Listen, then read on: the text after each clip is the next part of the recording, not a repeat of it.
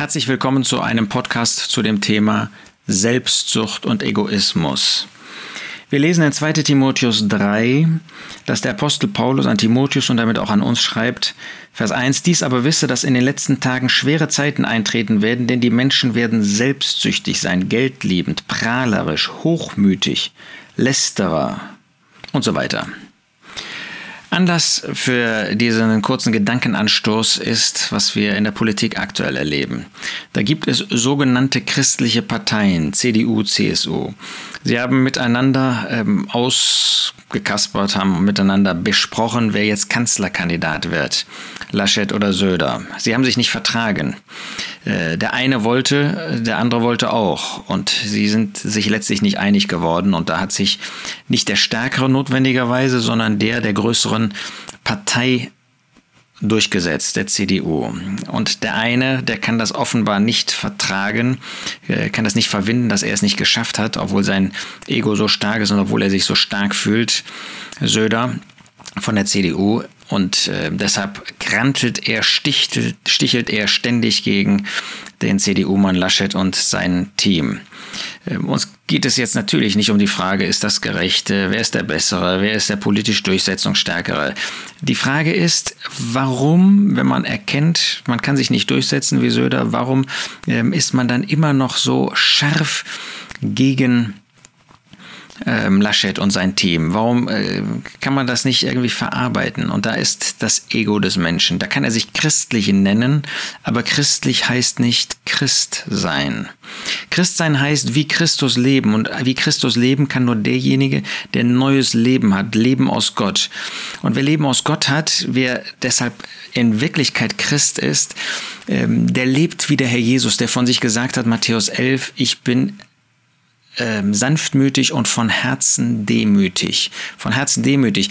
Äh, das heißt nicht im Mittelpunkt stehen wollen. Das ist das Gegenteil von dem, was für diese letzte Zeit, in der wir leben. Und das sind Christen, die damit gemeint sind. Solche, die sich nach Christus nennen, aber kein neues Leben haben.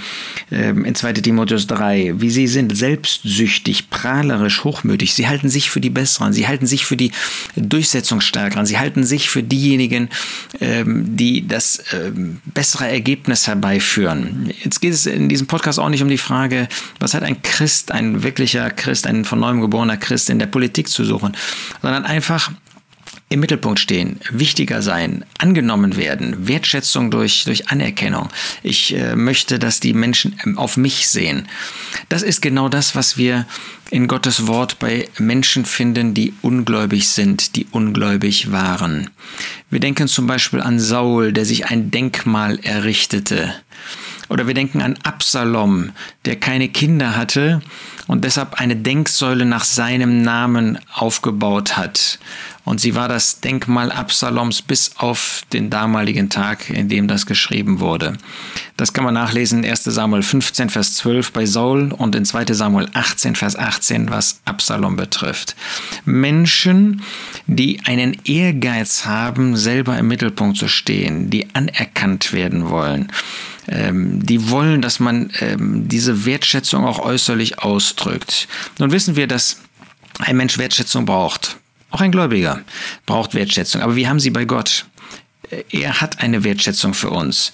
Und wir sind nicht von Menschen abhängig. Wir sollten jedenfalls nicht von Menschen abhängig sein, obwohl es gut ist, wenn wir einander danken, wenn wir einander wertschätzen, wenn wir ineinander Christus sehen, da Christus für uns gestorben ist. Aber wir brauchen das nicht an äußerer Anerkennung. Oder?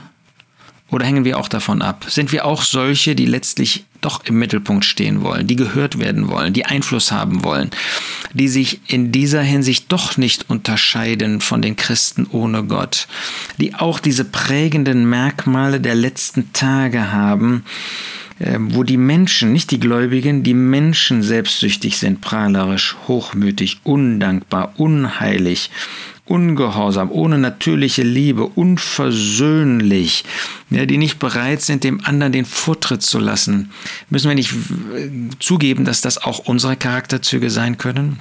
Man kann ja immer sehr klein Urteil haben über andere, erst recht über Politiker.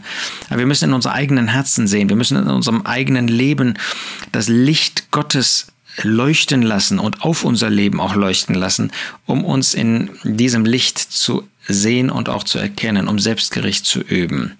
Es ist leicht auf Söder zu schauen. Es ist schwerer auf sich selbst zu sehen und zu merken, dass man selber auch gerne jemand sein möchte, dass man auch im Mittelpunkt stehen möchte, dass man äh, gerne mehr gehört, mehr anerkannt werden möchte als andere, der einen größeren Platz einnehmen möchte. Das kann auch im Dienst sein, das kann auch in der äh, Öffentlichkeit im christlichen Bereich sein.